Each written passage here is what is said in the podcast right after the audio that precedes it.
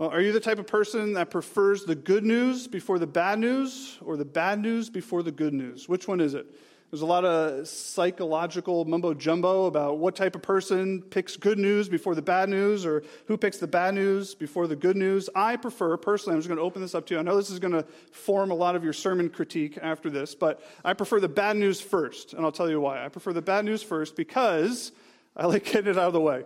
Uh, not really. I like uh, understanding the good news that somebody has for me. I like understanding the bad news in light of the good news. Been working through Revelation here. We're almost halfway through, and we have to be honest. Revelation isn't filled with bad news, but it is filled with tough news. And in our minds and in our hearts, we might just lose sight of that. We might just think about, especially I'm thinking about uh, chapter 9 and the seals and the trumpets and all this judgment that is going on. If we lose sight of the good news, if we lose sight of what God is doing in the midst of all of this, we might just turn the tough news into bad news. In our hearts, we might give into despair over what God is doing. If we don't have a right understanding of where God is bringing us to through the work of making all things new, it is going to affect our trust in who God is and the way that we live in the world now.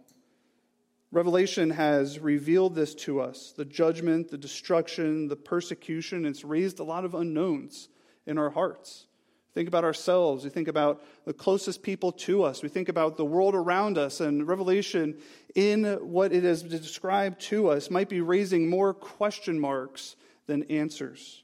Today, we're going to see a lot of question marks in this passage. But the thing that's going to link all of this together for us is that God is the promise keeper. God is the promise keeper. And we need to remember not just our destination, not that there's good news at the end of Revelation, but what we need to remember is the one who gets us there. The one who is not only bringing us the tough news here in order to prepare us, but also the one who is going to get us to the good news, the perfection of his will, and that is God. Focusing on the goal of God's plan, focusing on God himself and how he is the promise keeper, provides us with a crucial thing that we all need, which is hope. We look around at ourselves and our families and the world around us, and if we are not focused on the news of what God is doing through His Son, then that bad news turns into numerous things grief, despair, anxiety. And today we're going to see, and this is the big idea for our passage, that God's promise keeping instills hope. And hope is what we need. Look at me here with chapter 10. We get right into it. We see in verse 1 Then I saw another mighty angel. We saw a previous mighty angel in chapter 5 who had the sealed scroll. This one is a different one. He still comes down from heaven. And here we read four characteristics. We see that he is wrapped in a cloud with a rainbow over his head. His face was like the sun, and his legs were like pillars of fire. So we know by now in Revelation that each one of these things means something specific. And so we're going to dissect the image here of this mighty angel. First of all, he's coming down from heaven. So we know that he was with God. We see that again as his face was like the sun. In the same way that when Moses came down from the mountain and his face shone like the sun because he was in the presence of God, we know that this angel is coming down from the presence of God. And that kind of sets the tone for the rest of this passage, right? That this is the message from God. What should we think about this cloud? Right? He's wrapped in this cloud. You get the image of him being wrapped in a cloak, in a robe of cloud. This is a, an image of God's presence, right? That through this message, right, this is actually God's message for us. Then we read here next, with a rainbow over his head. Right? This could either be from shoulder to shoulder, kind of like a big arc, an arbor, or it could be a crown, that he would have a rainbow crown. Either way, though, it kind of points to the same thing. It points that this message, this angel, has the, has the uh, message of mercy here. Uh, we think about God's mercy in representing the rainbow, right, to Noah. Again, the sun face, right, his face that shines like the sun, that is a representation of God's glory. And then finally, we look at his legs here, and this is uh, just an image that we put all together. It's weird in our heads to put this all together, but his legs were like a pillar of fire. Right? This is, uh, of course, back to the wilderness, right, where God delivered. Right? He he showed Israel where to go through the Exodus, leading them to the promised land. The angel here, the image of the angel, the reason why John spends so much time describing this in such short yet full detail is because this angel images two things for us. It's that Christ is powerful, right? He is the glorious one, and his mission here is to deliver, right? This message that the, that the angel is about to give to us is about Christ's power to deliver. But it's not just the image of the angel, it's also what he does. Look at verse 2 here. And he held a little scroll opened in his hand. So we already ran into one scroll previously. This was the sealed scroll, the one with the seven seals, and only Jesus could open it. And Jesus did open it, and that started the judgment, right? The first seven seals of judgment.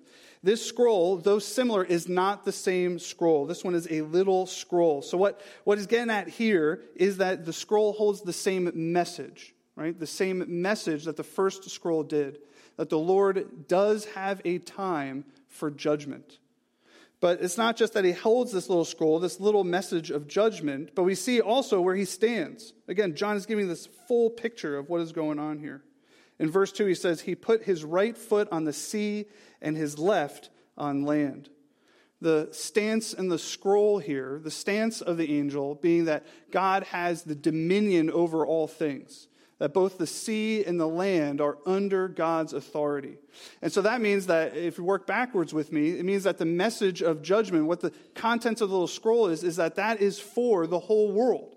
That the whole world is under the authority of God's desire to judge. But it also means that the, that the images of deliverance that this angel is manifesting in means that also Jesus has the power and authority to deliver in this world. The messenger is about to get into uh, the, this call out to the Lord, but before he does that, we see him do this in verse 3. He called out with a loud voice, like a roaring lion. So you kind of get the image that he throws his head back and screams. I'm not going to do it for you here, uh, it would be obnoxious. But he throws his head back and he's about to proclaim, right? In the same way that a lion throws his head back and roars as, a, as, a, uh, as an image of his dominance over whatever it is, like a carcass or something. Um, the angel here is going to proclaim the authority of this message. But before he does that, before we get to the message, verse 4, we are given one of those things that we look forward to asking God in heaven what does this mean? In verse 4, we see, and when the seven thunders spoke, I was about to write. But I heard a voice from heaven saying, Seal up what the seven thunders said, and do not write them down. There's a lot of debate over this. And if I explained it all to you, it would dry out your eyeballs as it did mine. But I don't want to do that we really, uh, we really don't know. There's a lot of speculation here. The closest thing we get to is uh, Psalm 29, where it says that the Lord speaks as the thunders. That's about as close as we can get to any, anything here. Probably what's going on is this is a response from heaven to the, the soon to be proclaimed message. We've seen that a few times in Revelation so far that right before a message is delivered, that there's a response. The elders respond, the six winged angels respond beforehand, usually in praise. But here we read that the seven thunders were going to respond, and they did respond. But then, contrary to what John has been doing this whole entire time, he was actually told from heaven not to write it down. Right? Remember in chapter 1, Jesus told John, write down everything you see. Do the best you can as it all's flooding past you. But here, this voice from heaven says, seal up what the seven thunders have said. Do not write it down. And there's more speculation about this, but probably what it means is at the end of verse or chapter 9, verse 20 and 21, that the, that the world did not repent. In light of the fifth and sixth trumpet, God's call to repent or the final judgment will come and they refuse to repent, it's probably the same situation as uh, Pharaoh was looking at in Exodus, where because of his hard heart, because he had totally devoted himself to being obstinate to what the Lord had provided for him, the messages of his might and power and the prophecy to deliver his people, and yet he still had the hard heart, eventually God said, Okay, I, am not going to deliver my message anymore. So, most likely, most likely, this is another message to repent before God's promise of judgment kicks in. But since everybody won't hear it, seals it up. All right, back to the angel. Verse 5 here. Then the angel that I had seen standing on the sea and on the land raised his right hand to heaven. He swore by the one who lives forever and ever, who created heaven and what is in it, the earth and what is in it, the sea and what is in it. He said, There will no longer be a delay. But in the days when the seventh angel will blow his trumpet, then the mystery of God will be completed as he announced to his servants, the prophets. So the angel here finally gets to what he is going to say, finally gets to this message. We see him again, this, this understanding that he, is, that he is, has dominion over everything here. As he, John repeats that he sees him standing on the sea and the land. Again, reiterating in our hearts that what he is about to deliver to us is for us. Verse 6 swore by the one who lives forever and ever, who created everything, right? This message is not only from God, but it's by God's power, right? It comes with the authority of God Himself, the Creator King. And then finally, the message itself, right here before verse 7 there will no longer be a delay, but in the days when the seventh angel will blow his trumpet, then the mystery of God will be completed as he announced to servants the prophets. This is good news for us. Here, the angel is saying there will no longer be a delay. The sixth trumpet has blown, the seventh is approaching, the, the woes will come through, and finally, God's judgment will be complete. As much as this is good news, we also see here that it's sort of a mystery. It's a mystery to be completed the messenger is talking about God's will. And throughout Revelation, really throughout the whole entire Bible, we've been slowly caught up to speed about what God's mystery is. read that God's mystery, of course, is shown in Jesus Christ as Jesus himself was judged for our sin and yet delivered from the tomb back up to heaven for us. We also see that the mystery of God is that he would even want sinners to be a part of his eternal family. Much of what is said here in the mystery of God is ought to should have us be thinking about the entire plan that God has had from the beginning to the end here. And with the end closely approaching, quickly approaching, with no more delay, as the angel says, we need to think about what God's will is. The eternal Creator King will soon complete his promise to judge and to deliver. Everything here, from, from the image of the angel to where he's standing, the little scroll in his hand, even to the oath that he has, it's pointing to one thing that God is sovereign to fulfill his plan of judging sin and delivering his people. And we need to think about this because, in much of the same way that uh, we struggle to see this day in and day out, again, the mystery here is, is meant to broaden our minds, not just to think here at the end of time, God's mystery will finally be completed, but to think over the entire stretch of the Bible, from beginning to end. God has been doing this slowly and surely for us. God's plan hasn't changed, it's always been to judge sin and deliver his people.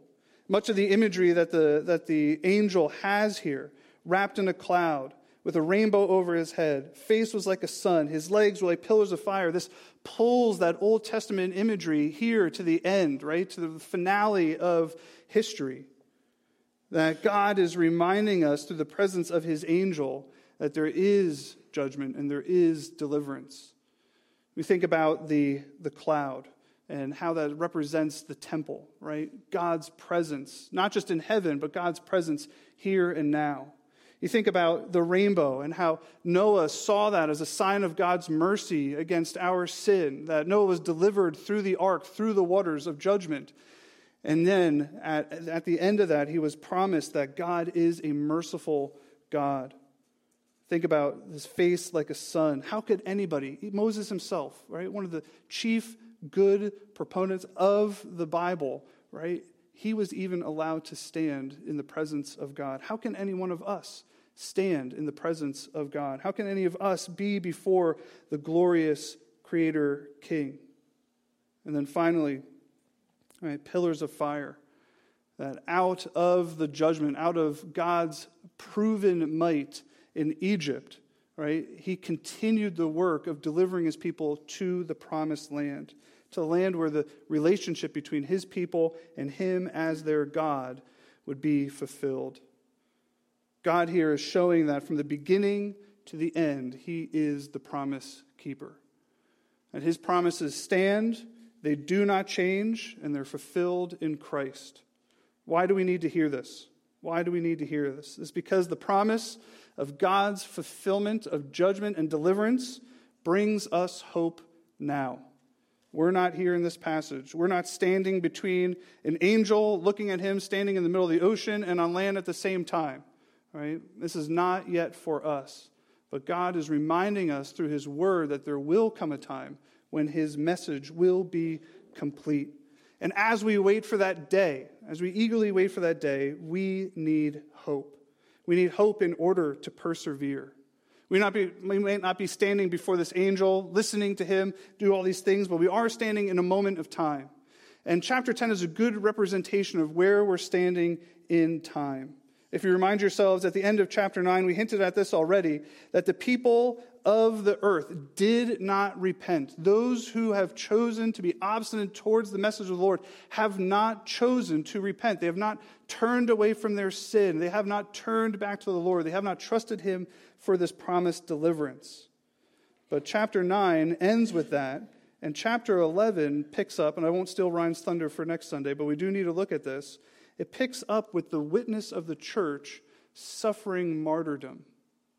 And here we're, we're given this message of hope because we're stuck between these two parts of history. We're stuck in this land where people are not repentant to the message of God. And instead of repentance, what's actually coming out, the more that the message of God is being presented, is actually persecution. Uh, instead of turning away from sin and toward God, the people around us, maybe even in our own hearts sometimes, when we think about just our own struggle with sin, we're actually turning away from God and towards those who are faithful. Satan here is championing this movement. And just so we're all on the same page, why, why would Satan boil up persecution against the church? Why would Satan boil up uh, this, this anger against the message of God? It's meant to distract us. It's meant to discourage us. It's meant to drain our hope out of what God's promises are. It's actually meant to despair us from God. And maybe today, this is where you're at. Maybe today, given all the relationships, given the current news cycle, given all the, the stimuli that we have from the world around us, maybe today we are thinking that is God really worth it? Maybe today our hearts are being given over to this despair. And I think there's light despair and I think there's heavy despair. Heavy despair being everything is worthless, I'm no longer doing this, I'm done here. But light despair would say, is this little thing worth it? Am I really supposed to be that faithful in my family? Am I really supposed to be that faithful at church? Am I really supposed to be that faithful in my workplace? In all these little moments of doubt and all these little moments of sin, what's, what's promoting that in us is despair. Right? That we think that God has broken away from us, or we think that God isn't keeping his promises. In Satan's energy to make us despair from God, we need this message that the Lord is the promise keeper. And because he's the promise keeper, when we look to his promises, he instills hope in us. We despair of course, every once in a while, maybe all the time, whatever it might be. But in each one of these moments, we look up to God.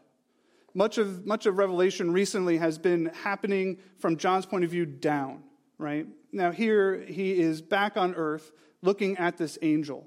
And the refrain over and over throughout Revelation is that God is in heaven. We see these voices coming down from heaven, right? God is up in heaven where he is the sovereign king over all things. These moments where we finally get our, our understanding of our own despair cornered in a sense. We've kind of located it, or maybe it's just overwhelming. We can't just locate why we are in despair. The book of Revelation continually tells us to look up, to look up. I think one of the major reasons why Satan can distract us from God, discourage us from God, cause us to despair in, in, God and who He is and His promises is because He makes these things, these situations, so overwhelming that the tidal flood of bad news coming at us is just too much. But God calls us to look up because nothing is too much for Him. He is the promise keeper. I just wonder when you find yourself in despair, where do you look? Some of us look straight into the heart of the bad news, just trying to scrounge some good news out of it, force it out ourselves. While God is calling us to look up, to look at Himself. When despair comes, we look to God, who is our promise keeper. I think hope looks like two things, especially as we're stuck between chapter 9 and chapter 11 here. Right? If the world is going to get worser and worser, which is great grammar if you're wondering, if the world is going to get worser and worser, then we need to get hopier and hopier. Again, perfect grammar. Uh, don't tell Ryan about that one. But what does that hope look like? If, if, we're wondering, I know what despair looks like, but what does hope look like? Well, hope looks like two things. The first is this that we persevere no matter the cost, right? In, in our time here, I would, I would boldly say that none of us are looking at the consequence of actual physical death for our faith, right? Again, one of those unknowns is how long until that happens, right? But here in this moment, we're not really looking at that all that much. But we are looking at what it looks like to put to death certain things in our life for the glory of Christ.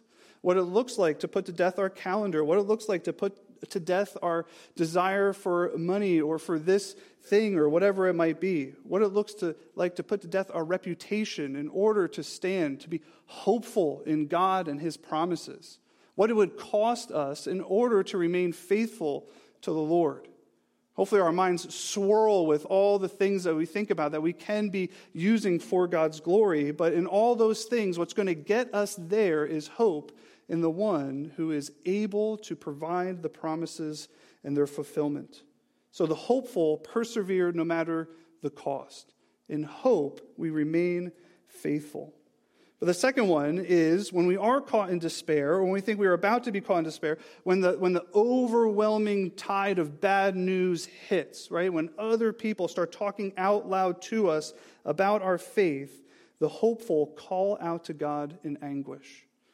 Daniel chapter 12 is given a very similar, very similar vision to this. He's given this message of God's judgment and deliverance. And the angel at that time says, You need to wait. And if you just remember Daniel's predicament, right? He's in exile. He knows the promises of God, that God will one day bring his people back to that promised land, restore that relationship. And of course, we were looking forward to Christ for that. But you just got to put yourself in Daniel's shoes there for one moment. What would it be like to hear the news that God will one day make everything right and yet say, Wait? Daniel asks two huge questions of God, and I think these are questions that we ask as well. He asks, How long, O Lord? How long do I need to wait? And the second one is, Lord, what will be the outcome when all your promises are fulfilled? When waiting is no longer, what will that look like? What will that look like? I mean, we find ourselves asking those same questions even today. Lord, how long do I need to wait for this? How long until your promises, your will, your mystery is finally complete before me? And what will that look like? The Lord said, This is amazing. I love this because on one hand, it doesn't answer the question, on the other hand, it totally answers the question. But the Lord says, Wait, for you know who I am. Right? He's pointing Daniel to the faithful action of waiting. Remember that hopefulness, but then also saying, You can have that hope because you know who I am. Daniel's questions aren't answered directly, but the Lord, by showing Daniel who the promise keeper is, instills hope that Daniel would be able to wait, to have that hope. We know God is the promise keeper because I just told you, and you wrote it down in your notes. No, we know that God is the promise keeper because, again, we look from the beginning to the end. And who's the faithful one? It's not us, it's not those around us, it's God. God is a promise keeper because he ended up fulfilling his promise to provide his son for us. We ask these questions what does God's mercy look like? What will the outcome of his mercy be? Right? How could anybody ever stand in God's glory? How could anybody ever be in the presence of God when I know deep down inside that I am a sinful person? How could God ever keep that promise? He keeps it in Jesus. So, yes, we look at the very beginning, we track it all the way through to the very end. We understand that God is faithful on either end, and we know that the absolute best representation, the perfect representation of God's promise keeping faithfulness, is that Jesus was provided to make a way for us to be with Christ. Maybe today you know that you are overwhelmed in despair. Maybe today you'd be honest to say, My despair isn't just this opaque despair, but it's actually despair in who God is. I know what I need to know about God. I know all these promises. You might even say, I know that God is the promise keeper, and yet my hope falters. The objective here is to look to Christ, to know that our hope is not only provided to us through Christ, but our hope is actually worth it in God because of what Christ has done. We might stare down all these difficult, overwhelming areas of life, and yet when we look up, who we see in heaven? We'll see Jesus. And it's no mystery to us that Jesus came a first time, but in God's fulfillment of his judgment and his deliverance, Jesus comes a second time. Jesus here is the center point of hope between what has come before us and what is to be before us. We look to Christ for our hope. God proves that he is the promise keeper through Jesus. So there will no longer be a delay. The seventh angel will blow the seventh trumpet. Then the mystery of God will be completed. And as he announced this to his servants, he announces it to us now through John. But he doesn't just tell us this message so that we would have hope and hunker down. He tells us this message so that we would be faithful to persevere in the mission of the church. Look at verse 8 here. Then the voice that I heard from heaven spoke to me again and said, Go, take the scroll that lies open in the hand of the angel who is standing on the sea and on the land. And here we just need to remember, right? The, the big scroll, the one that Jesus popped the seven seals on, that had the will of God to judge and to deliver.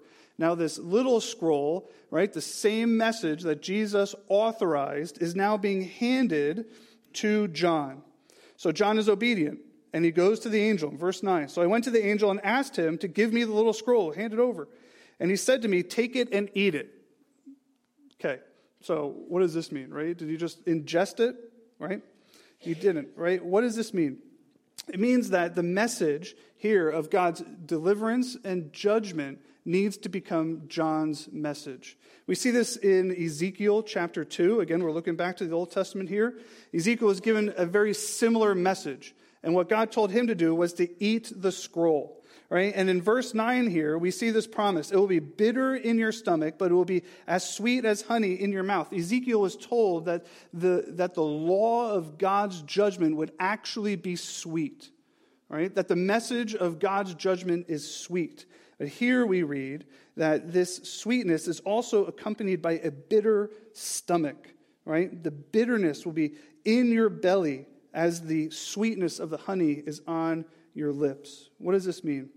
Means that John is to take the scroll, it's to be his message, and he is to understand that there is the good news and there is the tough news of God's deliverance and judgment. That the, the sweetness of this message is that God is moving forward to deliverance. The bitterness of this message is that God judges sin. And that's a tough reality for us, right? That God would hold us accountable for our sin. But again, we look at the tough news in light of the better news that Jesus is the one who secures our sweet salvation with God. But again, we're not hunkering down with this information. There's something we need to do with it. In verse 10, then I took the little scroll from the angel's hand and I ingested it. Right? He makes it the message his own. It was as sweet as honey in my mouth, but when I ate it, my stomach became bitter. And they said to me, You must prophesy again about, another word there could be against, many peoples, nations, languages, and kings. John here is given the task of presenting this message to those around him. And the church is commissioned to this, to bring God's bitter sweet message to the world.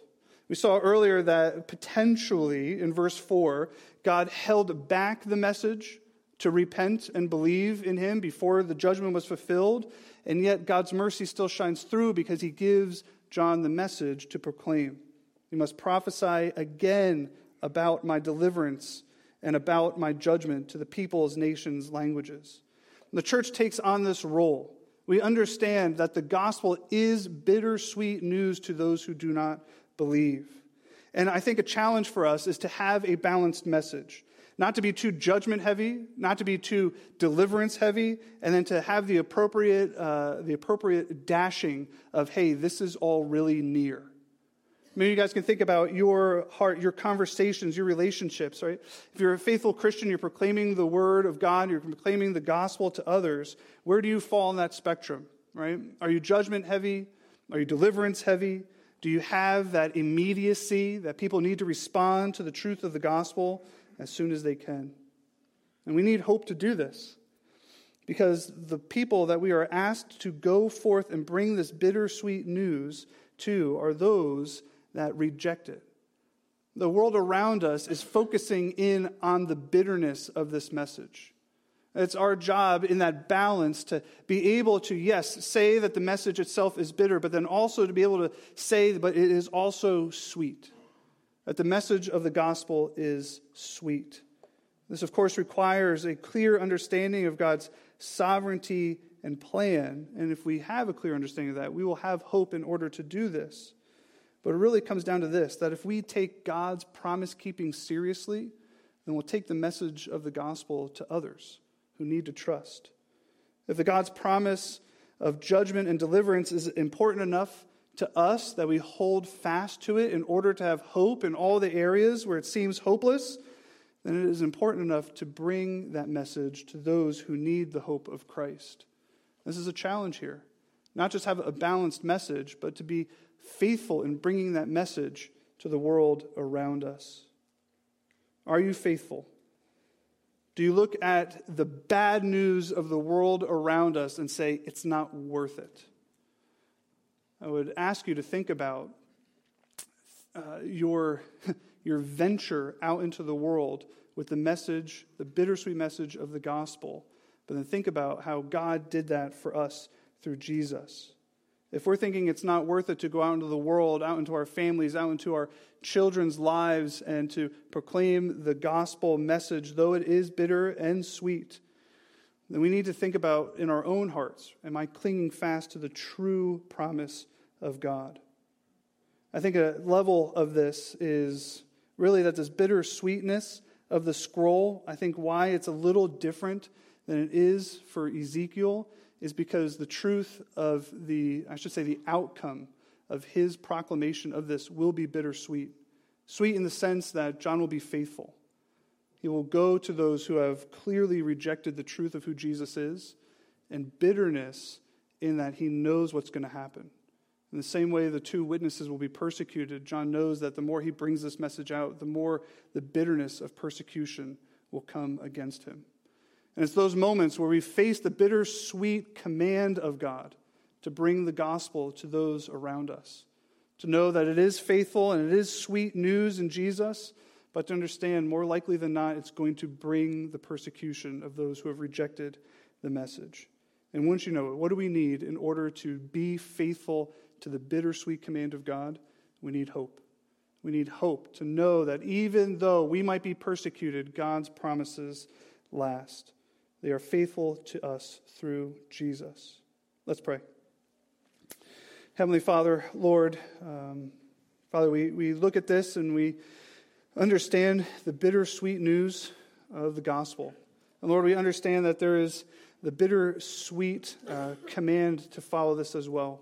Pray, Lord, that through the work of your Spirit in us, we would come to understand that your will, uh, Father, is for our deliverance and for the judgment of sin. That one day you will recreate everything perfect in your Son Jesus. I ask, Father, today that you would instill in us hope. Hope, not just that everything will be made new, but hope in who you are. I ask, Father, that you would give us a clear picture of your faithfulness from Genesis all the way here through Revelation. And Father, that would give us a hope that leads us to perseverance in faith. Pray these things in Jesus' name. Amen.